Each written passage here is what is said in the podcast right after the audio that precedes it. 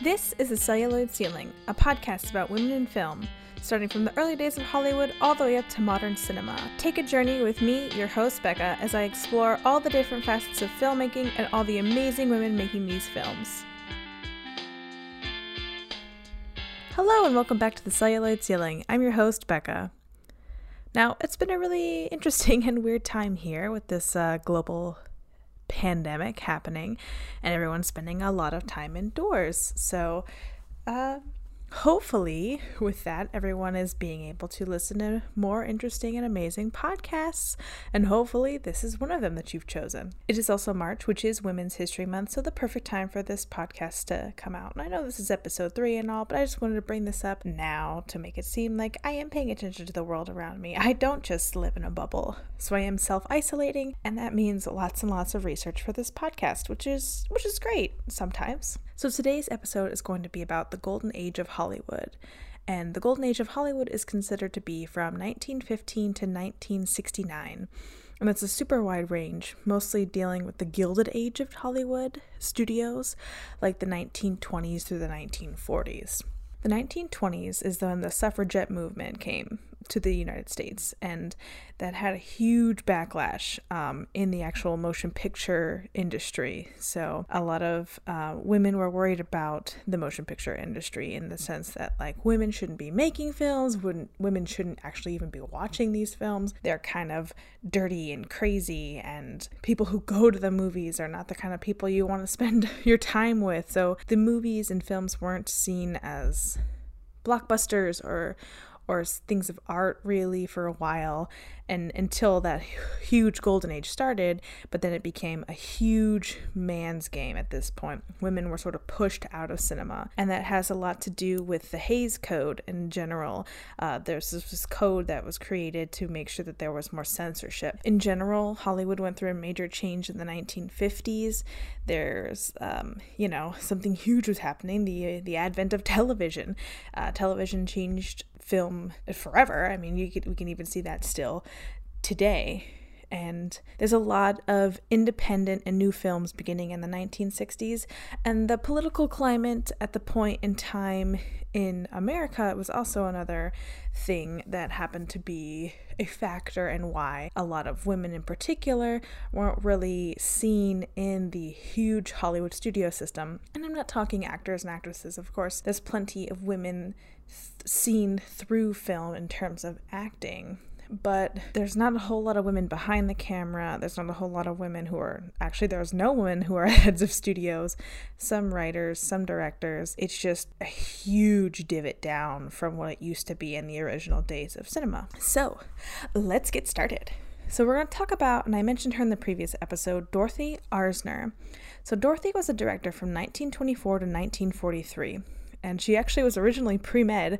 She eventually used her father's connection to William C. DeMille, who then got her a job as a stenographer at the famous Players Lasky Corporation. Unfortunately for them, she was a horrible typist, but however, she ended up writing scripts and also doing some of the editing as well. So remember that in the original days of cinema, most of the time you did a little bit of everything, kind of like how it is independent cinema today. Just like some places want you to do now for just a little bit of money.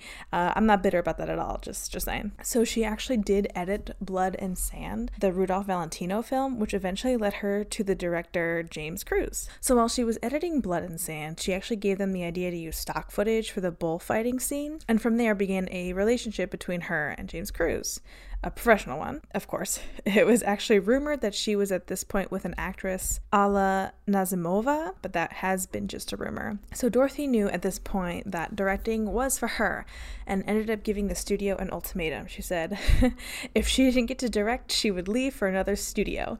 So in 1926, she directs her first film, The Fashions for Women. Uh, after that, two years later, she is tasked with directing a talkie movie called The Wild Party. Now, there are a lot of different issues when it comes to early talkie films and how they recorded sound and the lengthy post production process that came after that. But during this filmmaking process, Dorothy noticed how Clara Bow was really uncomfortable talking on camera and actually rigged up a microphone to a fishing rod and created the first ever boom microphone, of course. Awesome that a woman did that. Uh, naturally, someone else actually patented it, but hey, she created it first. So props to Dorothy. So uh, Dorothy leaves in 1932 to work freelance. Uh, good luck there, Queen. It's uh, hard out there for a freelancer. Of course, the main theme of a lot of these directors is the feminist ideals and themes that they put in these movies, which some of the studios ended up promoting, saying, a woman director is making woman films, like, you know, lady films. but they just weren't rom coms. They were films that dove deeper into themes like sexuality. There were often said to be actual lesbian undertones and many of Dorothy's films, and Dorothy actually eventually settled down with a choreographer, Marion Morgan, and they were together for 40 years. Never really confirmed if she actually did put lesbian undertones in her films, but that's, I mean, film student always has to look for what they want, and I understand that I have a cinema background, or cinema studies background. So in 1943, she ended up coming down with pneumonia, and that stopped her directing a lot of films, but she did go on to make some training films for the Women's Army Corps and working in commercials, teaching at UCLA. She spoke out about her leaving the industry and how she was a little pushed out by Louis B. Mayer. So Louis B. Mayer was saying that she was difficult to work with. Uh, glad to know this is still happening today. Dorothy was actually the first woman to ever be in the Directors Guild of America and actually has a star on the Walk of Fame and was rediscovered in the 1970s with the feminist movement. So the next woman I want to talk about is Ida Lupino.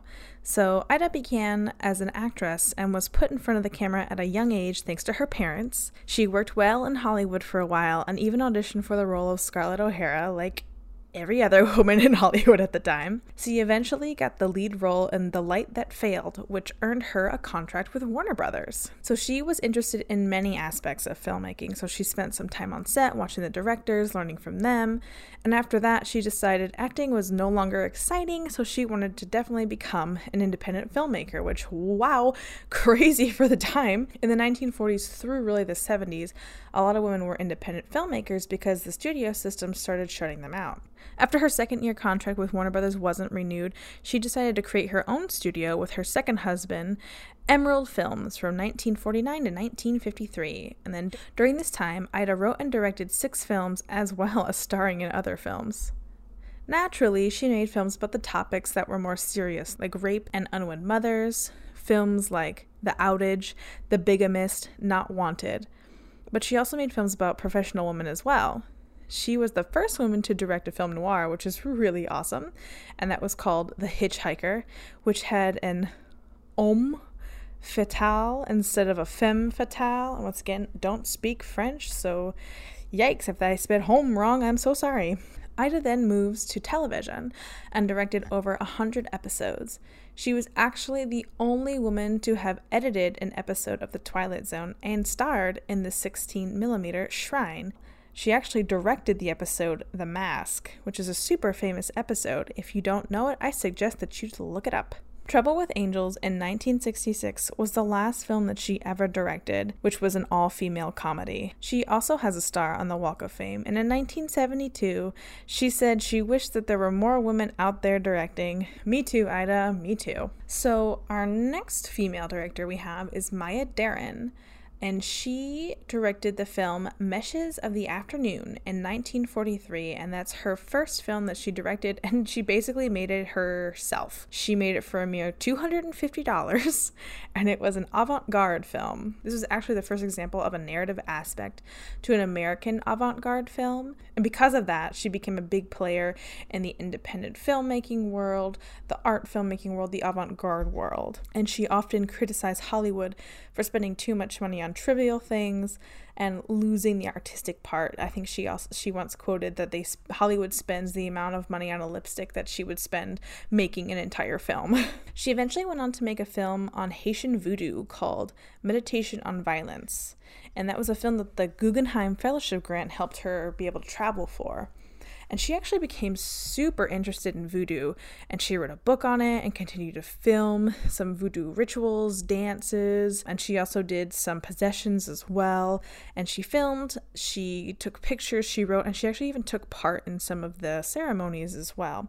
So that became something that she was incredibly interested in. Her husband actually, I believe, left her uh, while she was tra- or she left him while she was traveling there because she had this this passion for for really looking into Haitian voodoo because she happened to have edited someone's dissertation about voodoo and became very interested in it.